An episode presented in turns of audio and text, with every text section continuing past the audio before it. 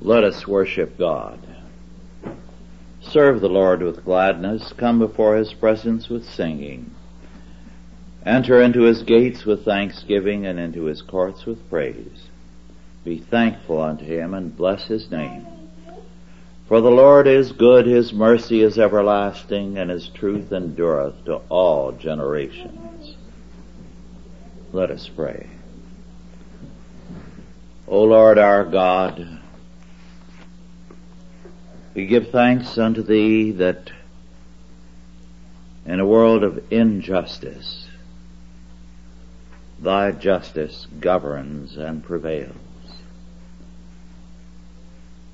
That in a world of evil, Thy holiness shall triumph, and everything that is shall be holiness unto thee. Give us grace, therefore, day by day, to walk in the blessed confidence that thy will shall be done, thy purpose accomplished, and every word of thy holy scripture fulfilled and made more clear than the sun. Our God, we thank thee in Christ's name. Amen. Our scripture is Numbers 16, 1 through 35. Our subject, the Democratic Rebellion.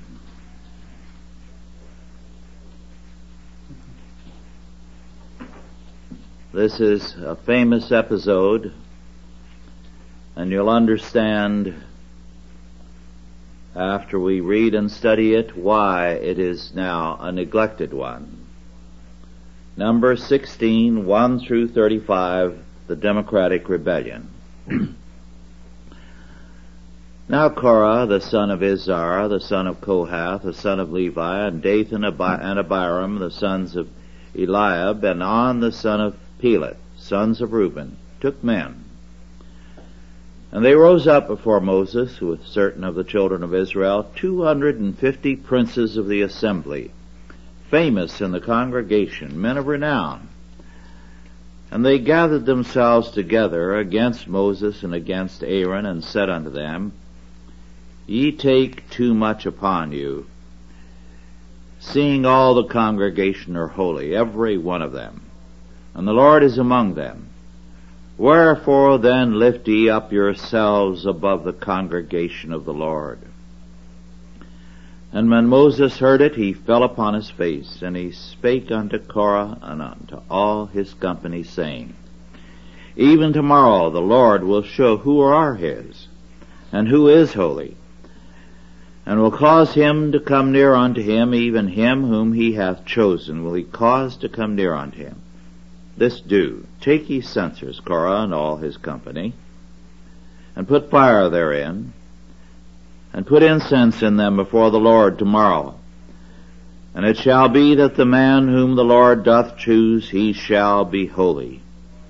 Ye take too much upon you, ye sons of Levi. And Moses said unto Korah, Hear, I pray you, ye sons of Levi. Seemeth it but a small thing unto you that the God of Israel hath separated you from the congregation of Israel to bring you near to himself to do the service of the tabernacle of the Lord and to stand before the congregation to minister unto them? And he hath brought thee near to him and all thy brethren the sons of Levi with thee. And also seek ye the priesthood also? For which cause both thou and all thy company are gathered together against the Lord. And what is Aaron that ye murmur against him? And Moses sent to call Dathan and Abiram, the sons of Eliab, which said, We will not come up. Is it a small thing that thou hast brought us up out of a land that floweth with milk and honey to kill us in the wilderness? Except thou make thyself altogether a prince over us. Moreover, thou hast not brought us into a land that floweth with milk and honey, or given us inheritance of fields and vineyards. Wilt thou put out the eyes of these men? We will not come up. And Moses was very wroth and said unto the Lord, Respect not thou their offering. I have not taken one ass from them, neither have I hurt one of them. And Moses said unto Korah, Be thou and all thy company before the Lord, thou and they and Aaron tomorrow. And take every man his censer, and put incense in them, and bring ye before the Lord every man his censer. Two hundred and fifty censers, thou also, and Aaron, each of you his censer. And they took every man his censer, and put fire in them, and laid incense thereon, and stood in the door of the tabernacle of the congregation with Moses and Aaron. And Korah gathered all the congregation against them unto the door of the tabernacle of the congregation. And the glory of the Lord appeared unto all the congregation. And the Lord spake unto Moses and unto Aaron, saying, Separate yourselves from among this congregation, that I may consume them in a moment. And they fell upon their faces and said, O God, the God of the spirits of all flesh, Shall one man sin, wilt thou be wroth with all the congregation? And the Lord spake unto Moses, saying, Speak unto the congregation. Get you up from about the tabernacle of Korah, Dathan, and Abiram. And Moses rose up and went unto Dathan and Abiram, and the elders of Israel followed him. And he spake unto the congregation, saying, Depart, I pray you, from the tents of these wicked men, and touch nothing of theirs lest ye be consumed in all their sins. So they gat up from the tabernacle, Korah, Dathan, and Abiram on every side. And Dathan and Abiram came out and stood in the doors of their tents, and their wives and their children and their little children. And Moses said, Hereby ye shall know that the Lord hath sent me to do all these works. For I have not done them of mine own mind. If these men die the common death of all men, or if they be visited after the visitation of all men, then the Lord hath not sent me. But if the Lord make a new thing, and the earth open up her mouth, and swallow them up, with all that appertain unto them, and they go down quick into the pit, then ye shall understand that these men have provoked the Lord. And it came to pass, as he made an end of speaking all these words, that the ground clave asunder that was under them, and the earth opened her mouth and swallowed them up and their houses, and all the men that appertained unto Korah, and all their goods. They and all that appertained to them went down alive into the pit, and the earth closed upon them, and they perished from among the congregation. And all Israel that were round about them fled at the cry of them, for they said, Lest the earth swallow us up also. And there came out a fire from the Lord and consumed the two hundred and fifty men that offered incense. We come now to what has been variously called a mutiny, a revolt, a rebellion, and so on.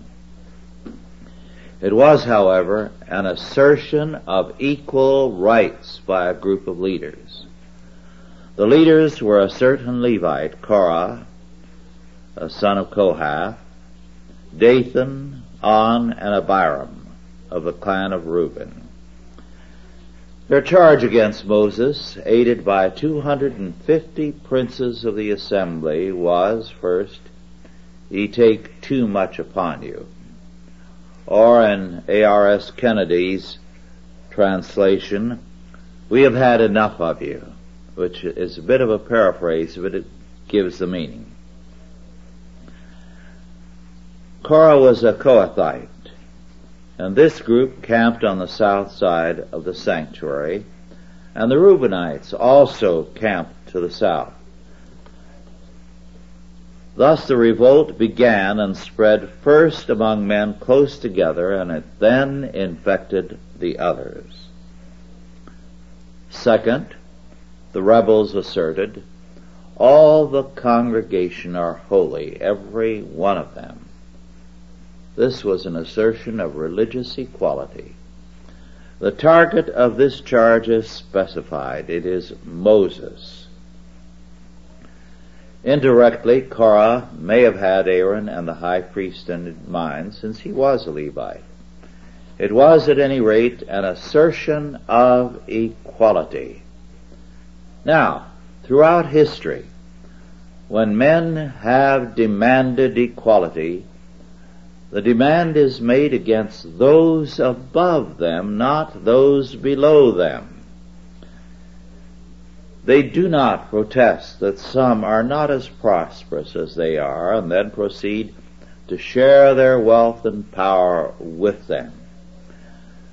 The demand for equality marks hypocrites who resent all who are superior or wealthier or who have more authority than they do.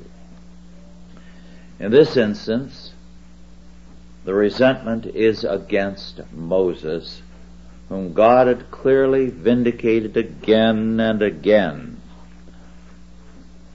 What God and man say are alike nothing to men who are possessed with a desire to pull everybody down to their own level.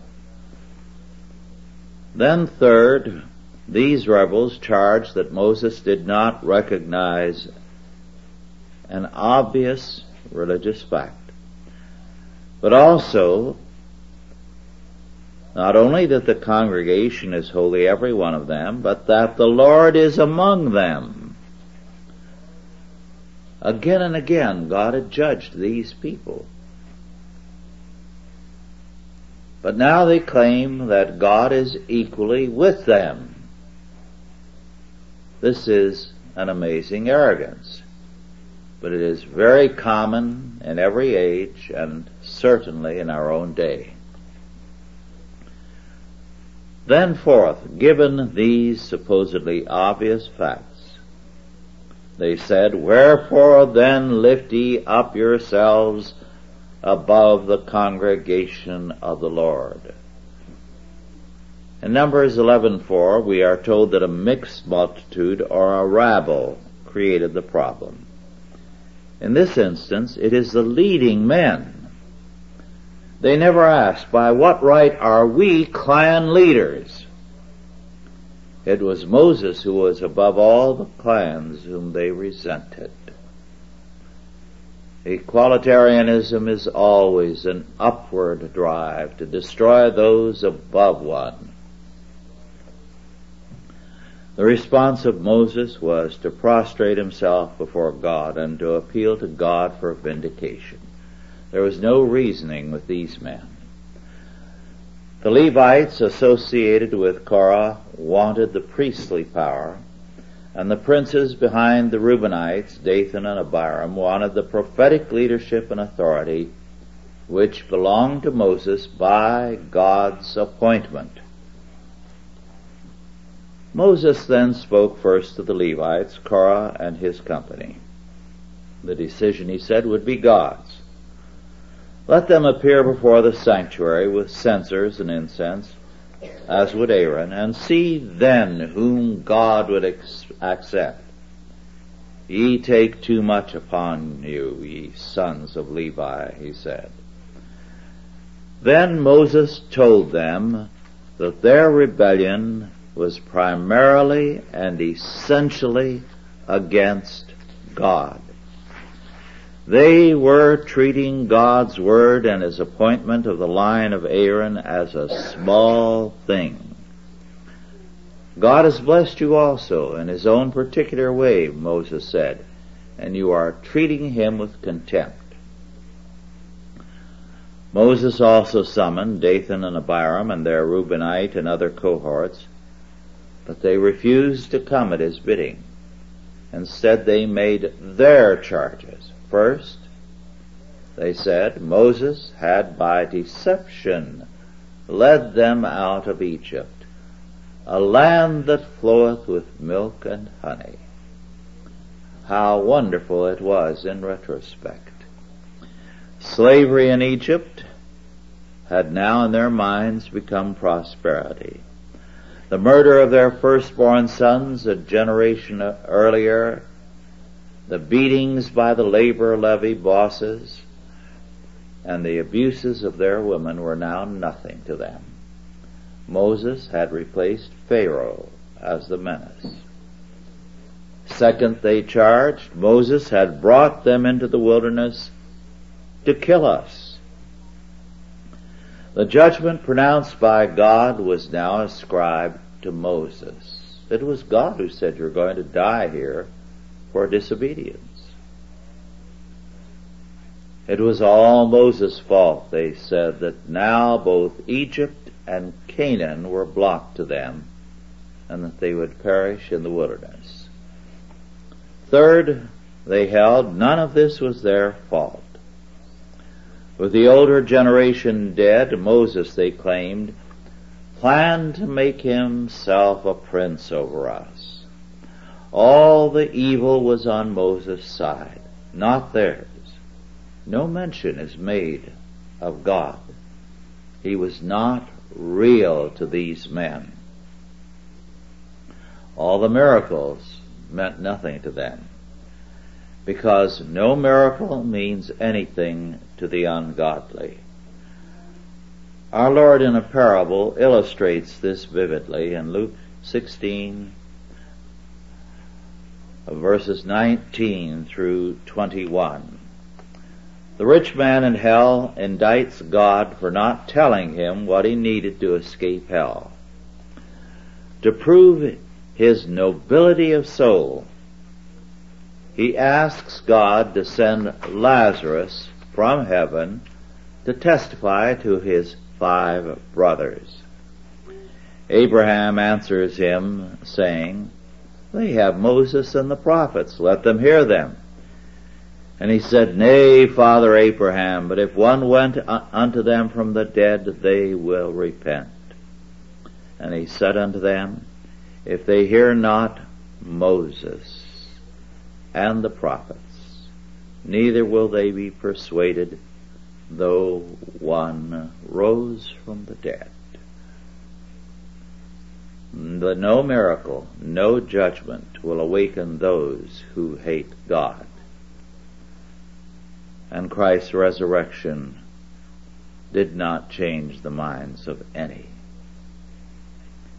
Now Moses was angry he begged God to show no respect for their offerings, for I have not taken one ass from them, neither have I hurt one of them. Moses then told the Levites around Korah to appear at the sanctuary with their censers, and the glory of the Lord appeared unto all the congregation. Moses and Aaron were commanded to separate themselves from all the congregation and from Korah and his associates so that God might destroy them all. Moses and Aaron interceded for the people. And then Moses ordered the people to separate themselves from the rebels. The Reubenite and other princes stood defiantly in front of their tents with their families. The Levites went forward to offer incense. The judgment of God fell on these Levites the earth opened up to swallow them and their families. Fire first destroyed the 250 men and their offered incense. God killed them and God buried them.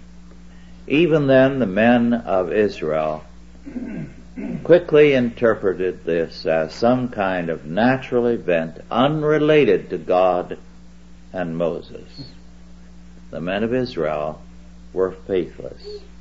They were also envious. Envy is basic to equalitarianism and it is unteachable. An envious person will learn nothing. The envious man lives in a simplistic world. To fulfill his envying, envious and leveling demands he sees as the remedy for all evils, when in fact it is the source of greater evils. envy is marked by a strong impudence. The word impudence comes from the Latin, im meaning not, and pudens, shame. Envy is a shameless thing. That's what it means literally. It is impudent because it masks evil as virtue. It reverses moral standards and calls it good. Moses recognized that he was the primary human target. In verse 11 he asks, And what is Aaron that ye murmur against him? This was not especially respectful of his brother Aaron, but it was the truth. Aaron, while still high priest, had forfeited moral authority and they knew it. He held an important and respected office, but Aaron himself was weak. Moses was the target. By standing in front of their tents with their families, the princes were demonstrating their defiance and contempt for Moses as he passed by. The people here were asserting their right to equality.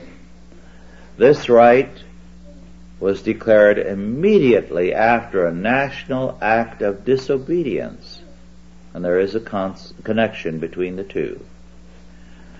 To assert a right too often means to deny a duty. It is an insistence on privilege rather than responsibility. Rights then express self-interest. Advancement through work and intelligence is replaced by coercive claims. The rebels had accused Moses of putting out the eyes of the people, which is an old Hebrew idiom for throwing dust in their eyes. God in return destroyed them. Their claim to being a holy people was based on God's own statement, which, however, they insisted on misreading. In Exodus 19, 5 and 6 we read, Now therefore, if ye will obey my voice indeed, and keep my covenant, then ye shall be a peculiar treasure unto me above all people, for all the earth is mine, and ye shall be unto me a kingdom of priests and an holy nation. Very plainly, there was a condition to being God's holy people. They had to obey God's voice, His law, and keep my covenant, that is, walk in my law and rejoice in my grace. Only then shall ye be unto me a kingdom of priests and an holy nation. But this is now forgotten. The January prayer breakfast in Washington D.C. with all the dignitaries attending celebrated God's unconditional love for Israel Since then I've written on the heresy of unconditional love for Christians or church members. As though there's no obligation on man's part. And I re- have received a long letter of rebuke that somehow that is not Christian. To say God has a right to expect anything of us and His love has conditions. Israel had forfeited, uh, forfeited this status by its sin. Envy always has bitter fruits. It divides men wrongly. It divides men on immoral grounds. Whereas God requires a division on holy grounds. There's another grim factor here. Korah was a close relative to Moses and Aaron and he led the revolt. This was the most far-reaching revolt and it came from a source close to Moses and Aaron. Centuries later, descendants of this sub, uh, sub-clan to which Korah belonged did distinguish themselves in God's service. Now they disgraced it. Civil warfare is always the ugliest and most vicious form of conflict. The casualties in the U.S. Civil War far outnumbered those of either World Wars I or II. Similarly, nothing can equal church and family quarrels in their bitterness and harm. After this struggle, the life of Israel in the wilderness went only downhill. Their stand cost them dearly and brought grim and unanticipated results. Let us pray.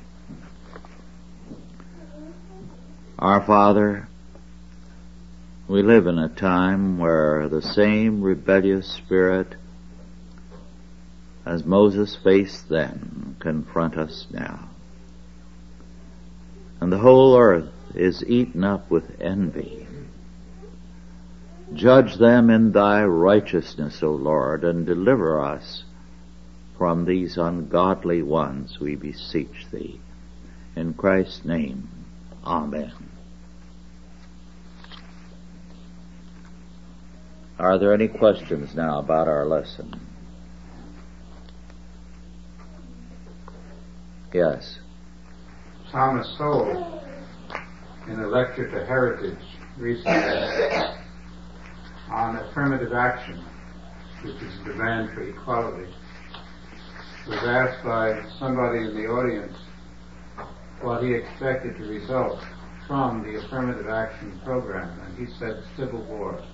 Yes. Because when you make envy the basis for any kind of action in a society, short of a radical reformation, it will only create warfare. And even then it will. After all, the Reformation did lead to all kinds of warfare. It was made the excuse by the rulers to go to war for other reasons. Any other questions or comments? Uh, in Romans 12:9, it makes very clear that love embraces an element of hate for those which which is evil. Evil people That's and their right. sin too, not just their sin, but them themselves. Yes. And while we are not to hate our personal enemies, we are to hate the enemies of God. And the psalmist says, Do I not hate them that hate thee? Yea, I hate them with a perfect, that is a mature hatred, with an awareness of their hostility to thee. The separation of uh, powers doctrine, did that, did that derive from uh, number, six, number 16? It's, similar to that where, take, where the sons of Korah took, took upon themselves From, jurisdiction. yes, uh, from a great many things. Because first, uh, the uh, priesthood and the civil rulers are radically separated. And when one king, Uzziah, attempted to unite them to usurp priestly powers, God struck him down with leprosy, even though Uzziah was one of the better kings. But he did not allow that usurpation. The separation of powers is a thoroughly biblical uh, concept. In an article that I have written for a forthcoming issue of uh, the Chalcedon Report, I deal with the fact that uh, this is now a forgotten doctrine because while we are aware today of totalitarianism in the state, we forget that totalitarianism can exist in the church. And therefore, uh, we even have people applauding it as good. They feel that everything should be under the church that is Christian. And they have a term for any kind of ministry that is not under church control. Para-church ministries. As though Christianity were the exclusive possession of an institution. No idea could be more anti-Christian than that. Yes. Is it not reasonable or biblical to conclude then, if anyone vehemently argues for the love of those who are the haters of God and His law, that they hate God? Yes. Scripture tells us that He hates evildoers. Now, if we're going to insist on loving evildoers, then we're going to be haters of God. And we have people now who are very insistent, for example, that we are to love sodomites and that there are too many Christians who are going astray here because they, they don't like sodomites and that's evil on their part. This is the kind of anti-Christianity that prevails in the name of Christ. In observing people who have done that in terms of what you've told us, that, that unconditional love idea, whenever I tell them that there is no such thing and that they are sinning by insisting upon that, it's, it's interesting for me to observe that those same people are among the worst gossips about their own Christian brothers. yes, very true they operate in terms of a double standard. They can get very angry at you for calling attention to the Word of God, but they can redefine it any way they see fit. And one of the great evils of our time is precisely that insistence on redefining the Bible. There are various terms for it, and uh, Perhaps two of the most common are liberation theology, which is pure Marxism, and contextualization, which again had Marxist sources, but in terms of contextualization, although it will always wear a pious facade, you can make the Bible mean what Buddha says and what Muhammad says, or anything you want it to say. Now, the argument that people will use, well, if you will read this or that article, and I've had all kinds of articles shoved at me on contextualization, some by people I know, likable, kindly people, but evil, despite their good manners. Well, who, if he's going to try to sell you a gold brick, is going to be nasty and unpleasant?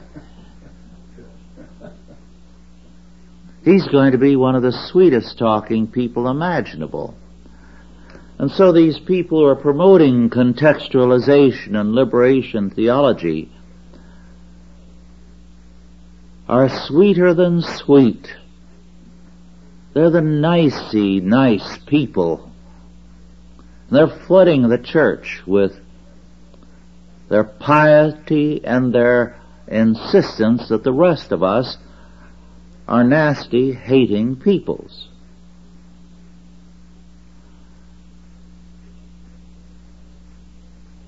But there is scarcely a major evangelical seminary and college today which is not infiltrated by liberationism and contextualism your major magazines on missions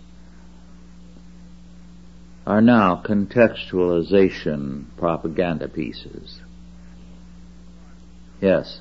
In that connection, I'm reminded of of something that you have spoken of often, and that is, and Otto has as well, the disintegration of the use of language on the part of the The celebration of what? the use of language, the meaning of words, and the importance of the use of language. And in terms of meaning, it appears to me, in what I've read in the area of contextualization, and of course all pagan philosophy, they're very self-conscious in their use of word, words and their ability to bend and use words uh, with skill in order to deceive people. Yes, Karl Marx said that language is a means of warfare. And these contextualists and liberationists use language as a means of warfare. And most Christians are totally ignorant that they're doing it. Yes, and they get angry if you call their attention to the truth. Well, our time is drawing near to an end. Let us conclude with prayer.